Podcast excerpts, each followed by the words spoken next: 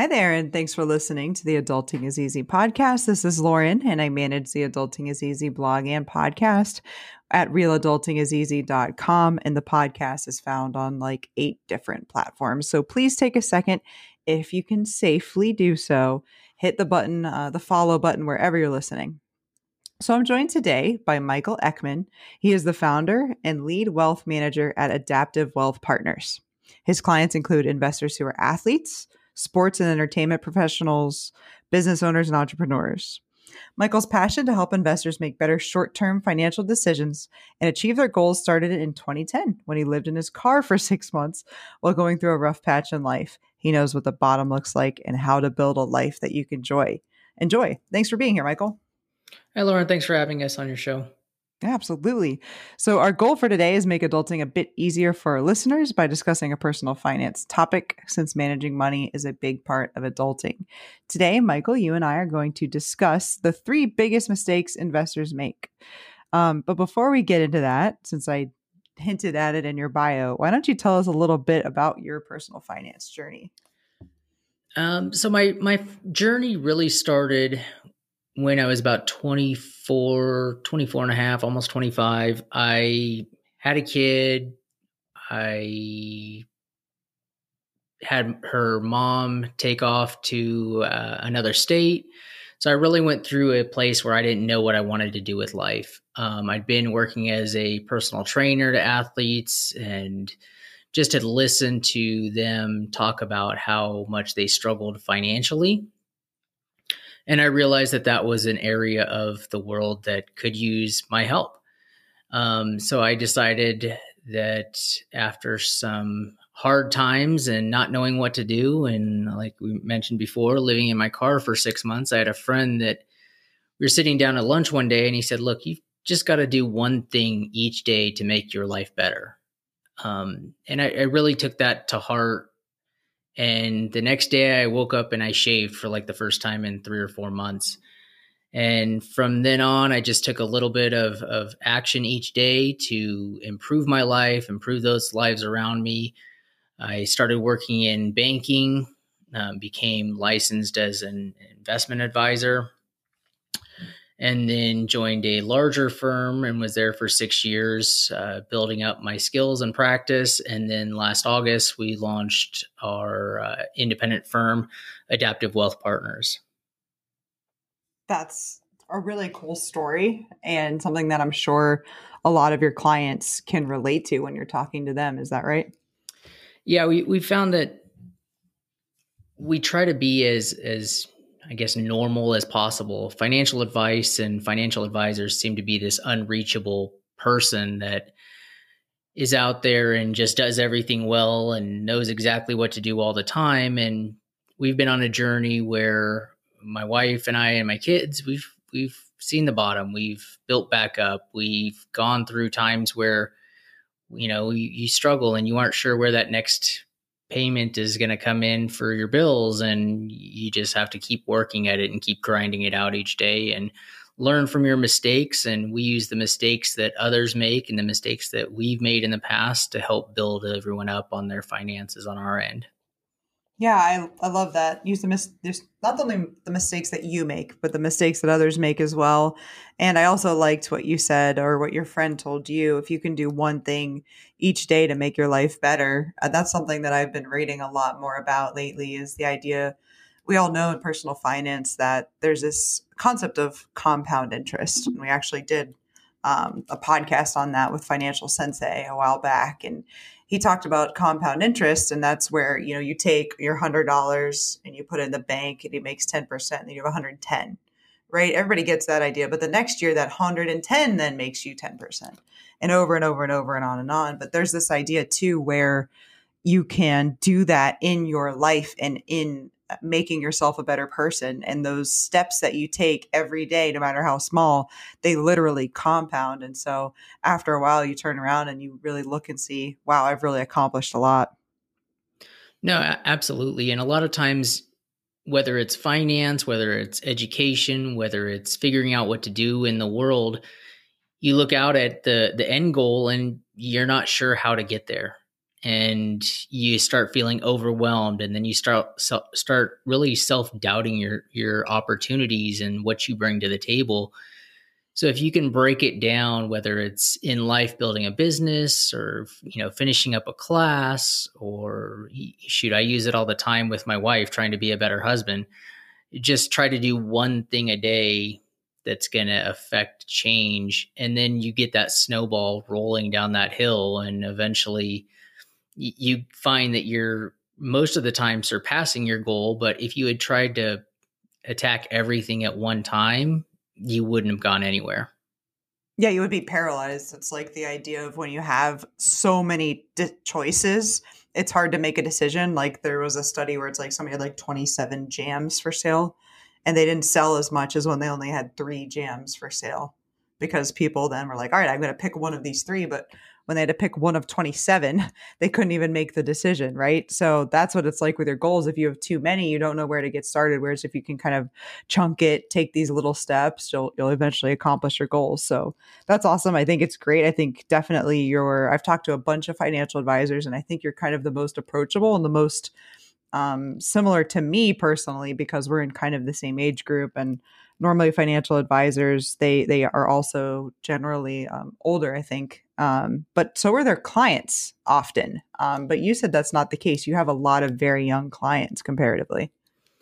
I do. Yeah we i tend to find clients that i can relate to and i think a lot of advisors do that. I mean the average age in my industry is is in the 60s so that's going to result in some needed change in the next few years as people start yeah. to retire um, but at the same time, we also understand that for me, it's about giving back to that opportunity where when I was 20 or early 30s, no one looked at me and said, Hey, you've got, you know, an extra 5% in income every month. What are we doing with that? You know, what do you want it to do in the future? So we look at it and we say, you know, how can we affect the most change? And I, I kind of equate it to that forgotten generation where our parents went through 2001 with the market crash and the tech mm-hmm. bubble and then they went through 2007 2008 with the real estate bubble yep. and from my generation to you know the 20 year olds right now we're all sitting here and saying hey we've seen what happens and the ups and the downs we've seen the good times we've seen the bad we don't get enough credit for paying attention to those types of things. And we definitely, the younger generation of investors, doesn't get enough credit for learning from others' mistakes. Yes, we're seeing that right now with the with the pandemic that people are intensely aware of certainly emergency funds and, and saving in general that anything can happen, right? And we've always talked about, at least me, when I think of emergency fund, it used to be like if I lost my job, like that was the emergency, or people talk about if your car breaks or whatever. We never thought of an emergency as a global pandemic, but that's something that that we are seeing that people are literally, for the most part, actually putting more money away than they were before, and that's I think a great example of, you know, learning from either their own mistakes or mistakes that they've seen people around them make, where they they just went and went into 2020 without without enough cash on hand basically. A- absolutely. And honestly for myself i mean even in the last eight nine years that I, have had my investment license it's like pulling teeth out of clients to get them to save money. Because the market does so well you feel like yeah. you want to participate you want to invest your money but every once in a while you have something that happens. Like you said the car breaks down. I mean I, none of us i think looked at the beginning of last year and said, "Oh, well, we're going to have an economic shutdown where we're not going to be able to do a lot of things that we would normally be able to do to generate income or money." And just the ability for people to say, "Hey, this let's take this as a learning opportunity. Let's turn it around and find a reason to start putting more money away." I've had clients that have the assets to go on vacation anywhere in the world and all of a sudden they're like, "Hey, I want to put more than you know your six months minimum in in emergency cash." And then we start separating out some other things so that we can start planning for spending instead of just spending as the money comes in. Right. So um, it sounds like your clients, well, obviously, I think anybody that is in their 20s and 30s and is thinking about this stuff is ahead of the curve, anyways. And it sounds like your clients are taking a lot of steps in the right direction. But there are some things that, um, some typical mistakes that you see people make. No, ab- absolutely. And it's pretty common to see these mistakes. And a lot of times when I, I talk with individuals about these specific mistakes, they're not surprised that they're out there. They just haven't been told how to deal with them or hasn't been put into terms that they can understand. So it's very common. I mean, all of us make mistakes. I make mistakes. I mean, starting my practice, I made right a pretty big mistake on signing a lease on one office and then having to to back out of that right at the beginning of the uh, the pandemic and and really just looking at opportunities that we have to avoid them and, and learn from them. So, I mean, with, with a mistake, you you've got to learn not just that the mistake is there, but how to deal with it, how to improve your situation, and you're going to look at it and say, "Hey, this mistake is a you know has a potential to be that that whole pizza that we have to eat, but you have to eat it at one bite at a time."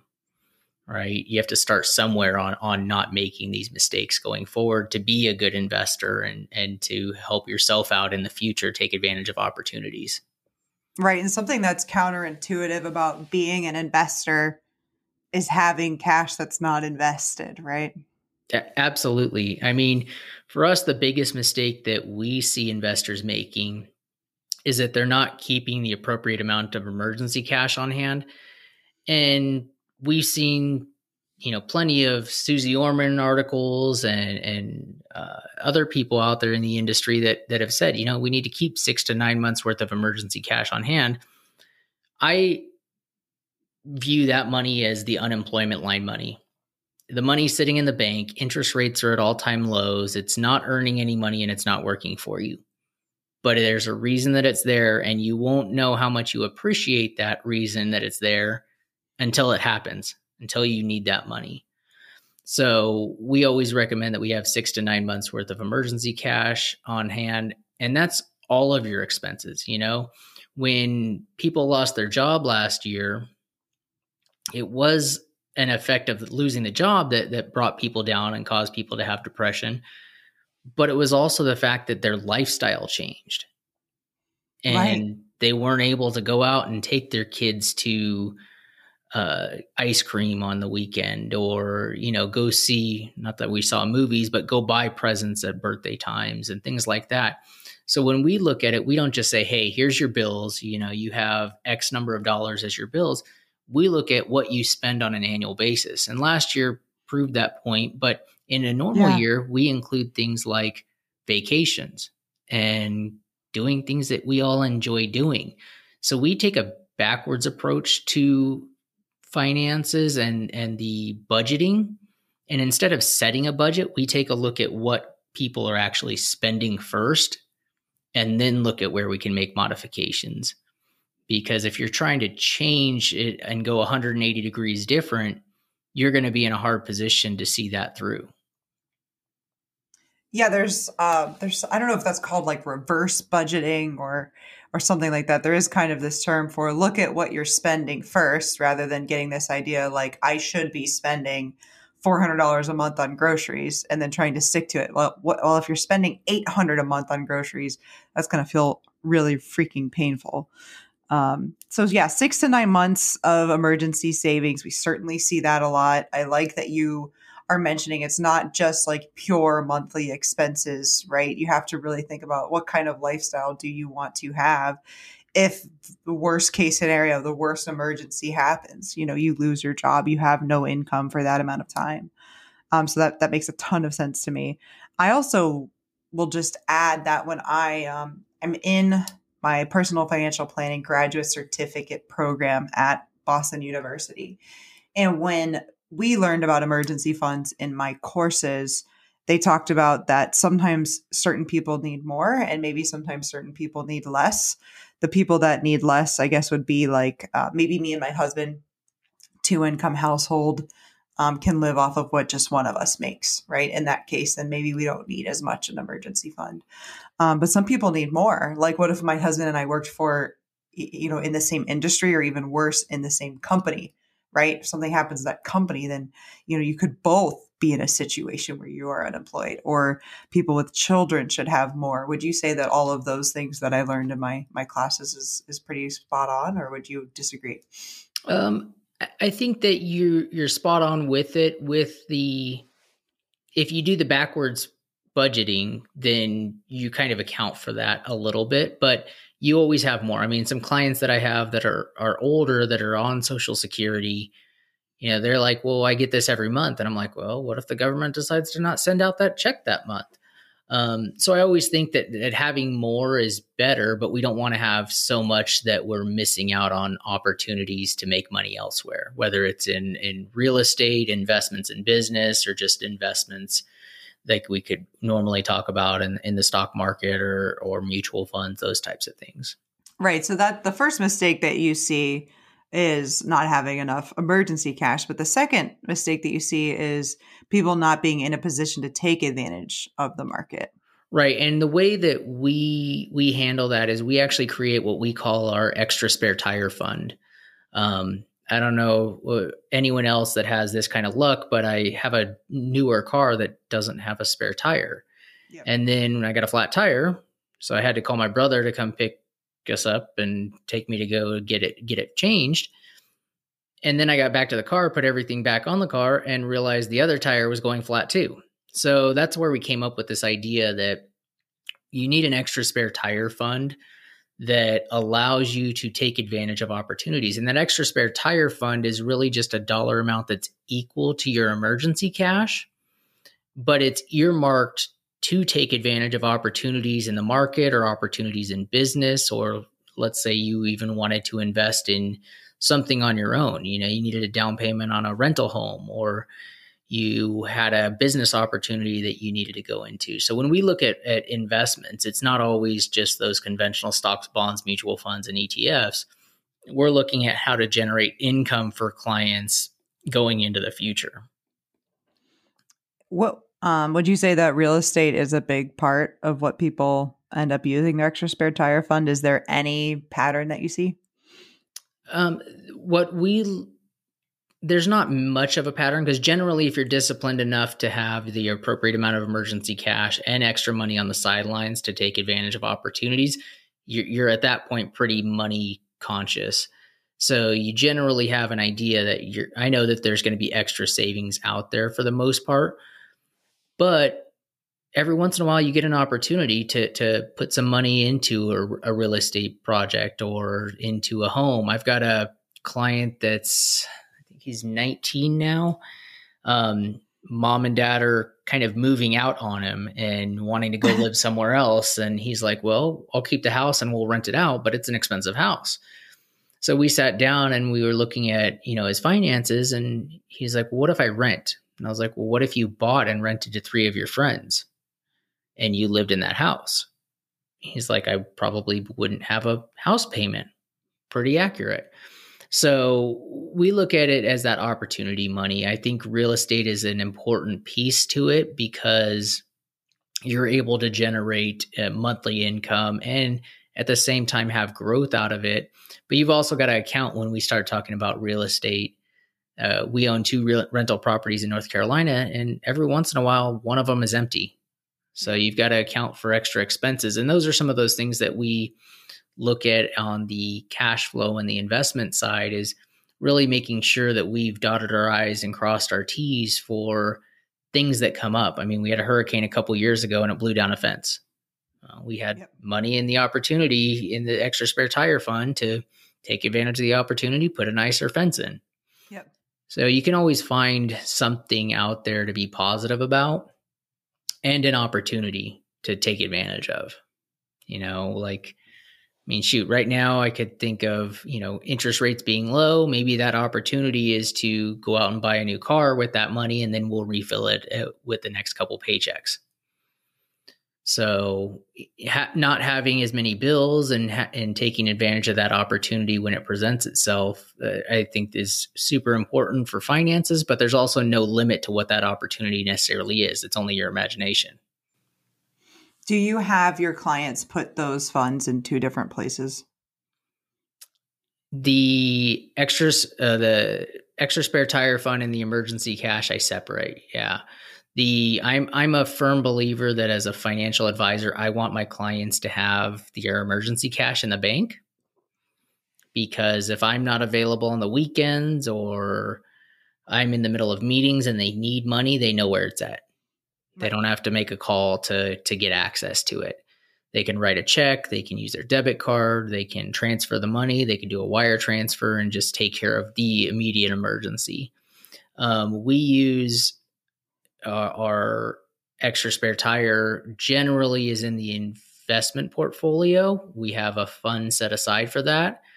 Normally, it's like a money market fund. Historically, we have a little bit higher rates than we do right now. So that's been beneficial to have a little bit of extra earnings versus what's in the bank. But we try to separate them. The reason that I don't do the emergency cash in the investment account um, it is really because most of my clients pay me a fee to manage their money. And if it's sitting there not doing anything, there's no reason to pay me the fee. Right. So I see far too often you get an advisor that says, no, send me that, you know, 10, 15, $20,000 that's sitting in the bank because he's going to make money off of it. And that just blows my mind to a certain extent, but it's just not the way that I operate as an advisor. Right. Right. I hear that. That makes a lot of sense.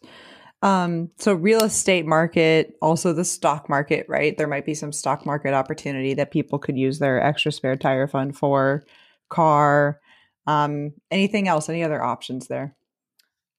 I mean, business opportunities. If I had been more financially intelligent when I was in my 20s, I would have seen a lot of business opportunities that I didn't take advantage of. And in today's world, there's no limit to what can happen in business. I mean, you can literally launch a business on Amazon from your couch and never go outside of your home. Um, there's podcasting, there's uh, streaming events, there's things all. There's no limit to what the opportunity is for people to earn money nowadays it's no longer this world that our parents were growing up in where you had to have a job you had to have a nine to five in order to make money and that's a great thing but it's also a scary thing because you're like well i look, look back and i missed out on opportunities but now i'm in a better spot financially i could take advantage of those now so try not to look back at them but at the same time there are those business opportunities there are vacation opportunities um, when the pandemic started, we've bought a couple cruise trips and vacation trips just because the cost is less. Right. So if I'm going to spend the money in the future, I might as well buy it when it's on sale and then I'm not in a position to where where I'm not taking advantage of what's going on in the world. So Yeah, yeah. We uh we bought a camper. We're like, okay, yeah. if we're not going to be able to fly anywhere for a while, we'll at least drive around. Right, and it gives you choices. Mm-hmm. I mean, being able to be in a position to make choices in your life, I think, is what we all work for. And that's a benefit to everyone. I mean, when you have a choice on what you're going to do in the future, if you're going to stay at your company or know that you have extra money available to to make a change, um, you know, I equate it kind of to my athletes that hold out for a better contract. And as a sports aficionado that loves all kinds of sports, I hate when athletes sit out because of a contract deal, but I also understand it as a financial advisor that people are trying to use a limited career. You know, the NFL has three and a half years as their average career span, and they only have a certain amount of time to make as much money as possible. And that kind of is the same thing with us as what I would call your your everyday investors is that there's opportunities out there that we can take a look at. And when you have the cash available to to make that decision that's going to benefit you or benefit your family there's no stopping you. You get that sense of of wonder and you start moving forward. That's a good point too. The opportunity like hey if you really start hating your job or something and you have your extra spare tire fund you can you don't have to be there right, right. options choices choices and your investments, choices in what you drive, choices in your vacations, choices in your job. Absolutely love that. Yeah. And then what another thing that we kind of add to that is being able to strategically take advantage of the opportunities right so when what we mean by that is on the investment side when the market's down 10% we take 10% of that extra spare tire fund and put it into the investment portfolio so what we found is that it takes the emotion out of the investment side right you're always every time i talk to a client and the market's down they're like okay well is it at the bottom the New York Stock Exchange stopped taking my calls a long time ago, and we're not having the conversation from an island. So I have no idea. Let's invest wisely. Let's put some money into the portfolio as it comes down. Let's buy investments on the way down so that when we get to the bottom, we're in a good position to come back up. Yeah, absolutely makes that makes a lot of sense especially if it's automatic like that no like hey no remember what we talked about we're gonna do we we're gonna put 10% in if it goes 10% down and went 10% down i don't know if it's at the bottom or not but this is the plan yeah and we can go as far as 40% down i mean the odds mm-hmm. in the last 70 years we've th- seen three downturns of 40% or more. If we look at 10% downturns we've had 38 in the last 70 years. So you're far more likely to see a 10% downturn and the ability to take advantage of that opportunity just does wonders not necessarily for now and this is the hardest thing to relate to younger individuals that are investing.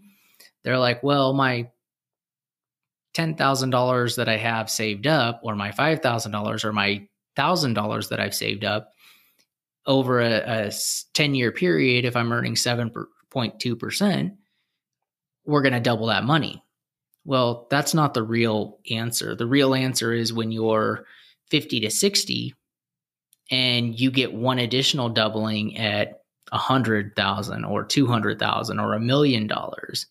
That's what we have to look at on that side is that end of the goal, end of the end of the field. We've got to take a look at that and say, hey, if we can double that end piece by investing earlier and just putting a little bit away, we're going to do really well in retirement. Yep.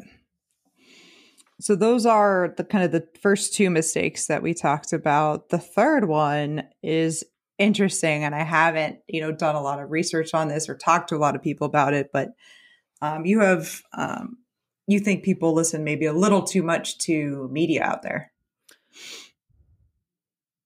To, to a certain extent, yes. Um, anytime there's something negative in the news, I mean, if you think about a 30 minute or an hour news segment, how much percentage wise of that segment is about bad things that have happened out there in the world?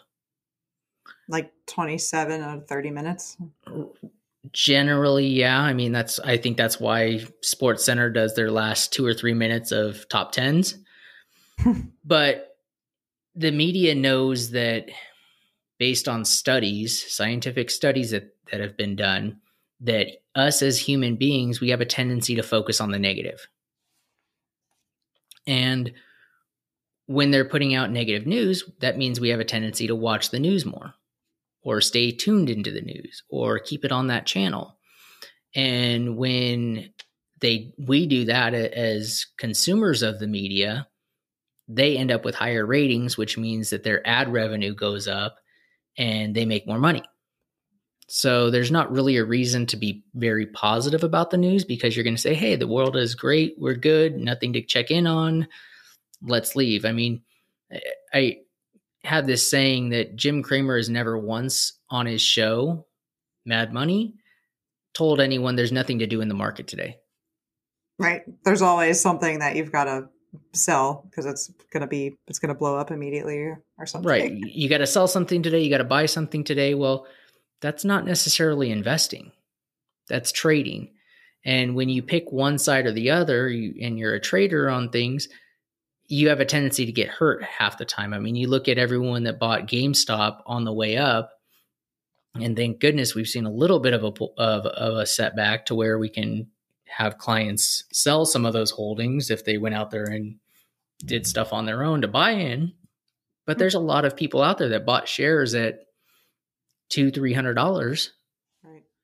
that are left holding the bag on it and that that was based off of positive news everyone's got that euphoria of it's going to yep. go it's going to keep moving but i'm a firm believer that no matter which media channel you listen to it has a significant effect on your ability to to build wealth. And if you're always focusing on the negative of I mean, I don't know remember how often I've seen in the last 12 months that the market was going to crash. Right. And we had one of the quickest comebacks from a 30% drop in history. Yep. But I look get messages across the top of my phone all day long and we were inundated with media and technology and it's great when it's good, but when it's not, it can be a bad thing for you. You can make poor decisions with it. And I saw a couple months back that the the S&P 500 was crashing. And I pulled up the chart and it was down like half a percent to 1% that day. Right, right. And I was like, well, that's not really a crash. That's more of normal volatility with as much movement as we have going on in the market. But if I'd have listened to the to the media, I would have called my financial advisor and was would have been more likely to make trades that didn't help me out in the future and exit positions that for the most part would go up in in, in the near future instead of just listening to the short mistakes. I mean, I'm a big believer that and based on the research we know that in a 4-year period we're going to have 3 years that are up and 1 year that's down. And that one year that's down is the the year that you make the worst mistakes because you fire a financial advisor that's doing their job. You sell the investments at the bottom of the market. I mean, uh, when you were, you know, going through 2007, 2008, did you hear anyone that were like, "Oh, I sold all my 401k holdings"? I mean, we see it all the time that that people have done that, and then they're now that the market's back towards all time highs, they're ready to buy back in. I know that happens all the time. I, I mean, we saw that for sure in March of 2020, where people were like, "Yeah, I'm, I'm getting out," and I'm like, "Well, when, when eh, in the world are you planning on getting back in? Because if you didn't get get back in in like the next three weeks, that was it. If we haven't been down below those numbers since then, and I saw the same thing, just like you, Michael. I think it was like eh, in the last couple of weeks on Twitter somebody was like hashtagging like stock market crash. And I was like, oh, geez, like, are we flipping circuit breakers? Like, what's happening? And it was like down 2%.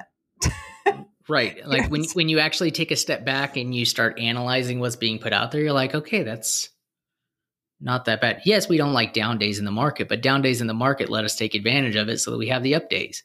Yeah, yeah. We put um I guess, you know, my husband and I we have sort of have the extra spare tire fund. Um I don't remember when we did it, but we put maybe maybe 10, 10 grand, I think, in uh, in the money market in our Vanguard account. And so every time the market dips more than one and a half percent, we throw a grand in. You know, like yeah, and that's a great move. The the thing that you guys have done that I wish a lot more investors would do is have a plan for how you're going to get invested.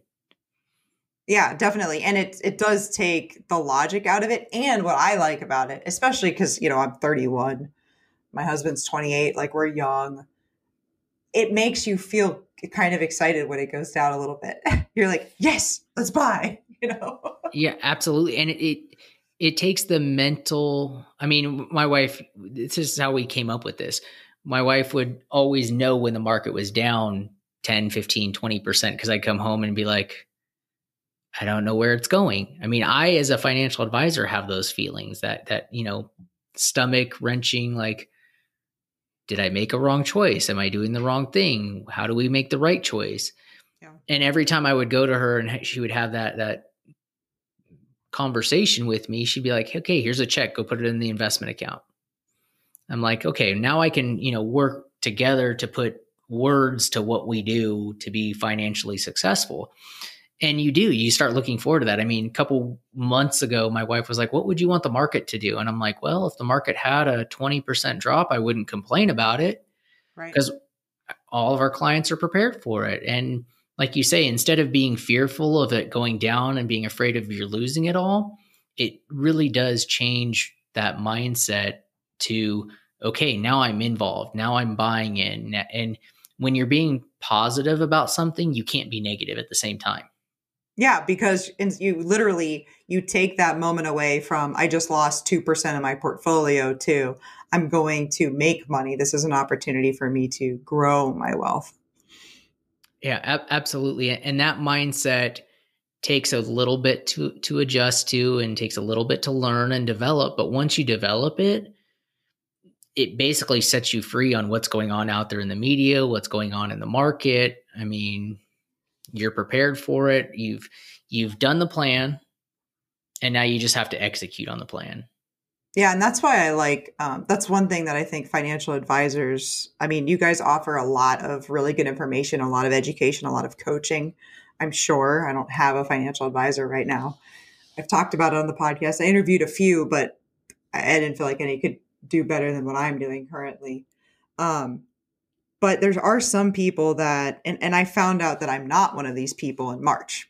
You know, before March, I always kind of wondered, what am I going to do when my portfolio takes a first big hit? Right. Because yeah. in 2008, I was 18. Okay. I don't, I don't feel bad telling anybody I didn't have any stocks in 2018. I didn't own any real estate. I mean, 2008, I didn't own any real estate. So, you know, this was, I, I you know, it's coming. Logically, you know, it's coming. And I, I was like, and when March hit, I didn't feel, I felt nothing. It felt like, of course it's happening. This was expected. Right. But some people don't have that reaction. And I think it's in a lot of ways important to know which kind of person are you? And if you're the kind of person that does get emotional, does get upset, some people just are. No matter how logical they are, they feel that deeper than others. And that's, I think, a huge benefit of having a financial advisor because there's one step between you and a, and a big mistake. Someone, you at least have to I would assume, have a conversation with you and explain why they're going against every rule or, or the scope of your engagement or whatever you guys have laid out decide upon. Yeah, it's I mean, you're never going to stop everyone from sure calling. I mean, in 2015 into 16, we had a little bit of a pullback in the market when I was just starting with a new company. And so I had newer clients that hadn't experienced that before. And I probably had 20 to 30% of my clients, and they were older at that time. They were, right. you know, mostly retired individuals. And I had, like I said, probably 20, 30% easily call me and say, Hey, the market's down 15%, get me out. And we had conversations about the future and what that would look like and how often we seen downturns. And they, for the most part, all bought into it and since then, I've probably had one or two clients every time we have a pullback like we had last year. Um, and I mean, some of them are really smart. Some of them yeah. are are professors and you know business owners, and it's just that fear gets a hold of them. And I think that's one of the biggest things that we do. Isn't necessarily you know when the market's screaming towards all time highs, like I equate it to throwing a dart at the balloons on the wall. Like if you hit one, you're good. It's not, it's going to go up for the most part. Yeah. But when the market's having a pullback, that's where I start earning my money. That's where I start going to work. And honestly, that's where we grow my practice the most is by bringing on clients in downturns. Um, but there's a lot of good financial advisors out there that do really quality work. And you just have to find one that, fits with you, your family, your personality, that can understand where you're at, what your goals are, and you have that trust built in that, I mean, you know that they're going to do what's best for you. And, you know, that doesn't mean that you tell them yes all the time. Because as a financial advisor, a client that tells me yes all the time, I don't learn anything about. Right. When someone tells me no, then I start learning, okay, this is their boundary on how much cash or how much risk we want to use. This is what types of investments they're comfortable with. So you want someone that that has that two-way street of communication back and forth that that can understand you but at the same time you understand them. And I equate it to kind of opening my playbook when I start with a client. Like I don't mind giving you the playbook. I'm going to run it better than you will probably on your own, but right. I want you to know what I'm about and what my mindset is and how I've taken the things that I've learned in the past and I'm helping people not make the mistakes that I've made. But it's also okay to make those mistakes. It's okay to go out and spend money on things that you're like, later, you're like, why did I buy that? Well, sometimes you need to have those lessons. Sometimes you need to go through that time in space. And I think as a financial advisor, the, the best thing that I can do is give quality advice and help you see the benefit of that advice. Yes. And just because someone gets emotional about finances when bad things happen does not mean they're dumb. They can be a very smart person. I have a friend of mine, she pulled, I think, $90,000 out of the stock market in 2015 and she bought back in in 2021. Right. And you she know, missed like, out you, on like, 35, about, 40% return. Think about all of that. And I mean, okay, so she missed out on the, you know, all of, you know, the Trump bump and everything that happened around then. But what about, what if she would have put it all in in March of 2020? Right. So um, that's the thing about, you know, you can be very smart and you can be for the most part logical, but you need, like you said, a partner who can help you think even more logically. And she'll call me sometimes and, you know, ask me things. And, and I've had to even kind of say to her at times, you don't listen to me. I can tell you the right thing, but you're going to do what you want anyways. There's nothing I can do to well, stop you. absolutely. And that's part of knowing the clients, right? So there's some clients that I just talk about the plan. We just talk about the mm-hmm. emergency cash. We just talk about the opportunity fund and that extra spare tire fund. We talk about how we stress test the portfolio using the 2000 acid test to really go back and look over the last 20 years what your money would do or what a portfolio would do. I mean, most people don't know when I when I go into that presentation with a client that you know Vanguard has the the biggest fund in the world the S&P 500 fund when you look at their ETF and their mutual fund. But if you take a million dollars and you put that money in there in January 1st of 2020 or 20 sorry 2000 and you take out 50,000 the first year, which is 5%, and you adjust it for 3.5% inflation, you run out of money midway through 2016. Wow. And it's simply because some funds are designed to do well in ups and downs, and some funds are not. And for us, that Vanguard fund is just one that we don't use because of that ability. We want people to draw income. I mean, investments are great to grow dollar amounts, but it's what you can buy with those dollars. It's what you can buy with the income off of the investments, whether it's real estate, whether it's a business, whether it's a uh, stock, bond, or mutual fund. It's what you can do with that money to improve your life and improve the lives of those that are you care about and those that are around you. Absolutely. And that's why I like personal finance as a topic to learn about. That's why I like talking about it. That's why I'm doing this podcast because learning a few different things and partnering with the right people and understanding personal finance, you really can change your literally your whole life and you can have a whole better life just from knowing a few things, I think. Um, so is there anything you else you want to say before we wrap it up? Um, just my my thought is that every one of us is on a financial journey. And how you choose to really participate in that journey influences your ability to achieve your goals. And it, it's not just the financial ones. A lot of times it's the ability to do things that you want to do in the future. Yeah, that's profound. I love that. So, managing money is a huge part of adulting, as we say every time on this podcast. And part of that means tuning out some of the negatives in the media and also being in a position to take advantage of opportunities as they come up. So, Michael, would you like to tell listeners how they can get in touch with you?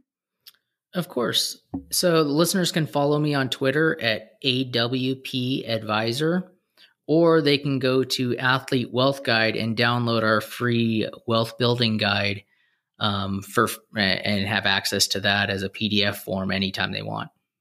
Perfect. Thank you. I'll put that information in the show notes. And uh, you can follow me on Twitter at Adulting is Easy. I'm also on Facebook. You can email me at realadultingiseasy at gmail.com or show support at patreon.com slash adulting is easy. Thanks again for listening, everyone. Hopefully, we've made adulting a little easier for you.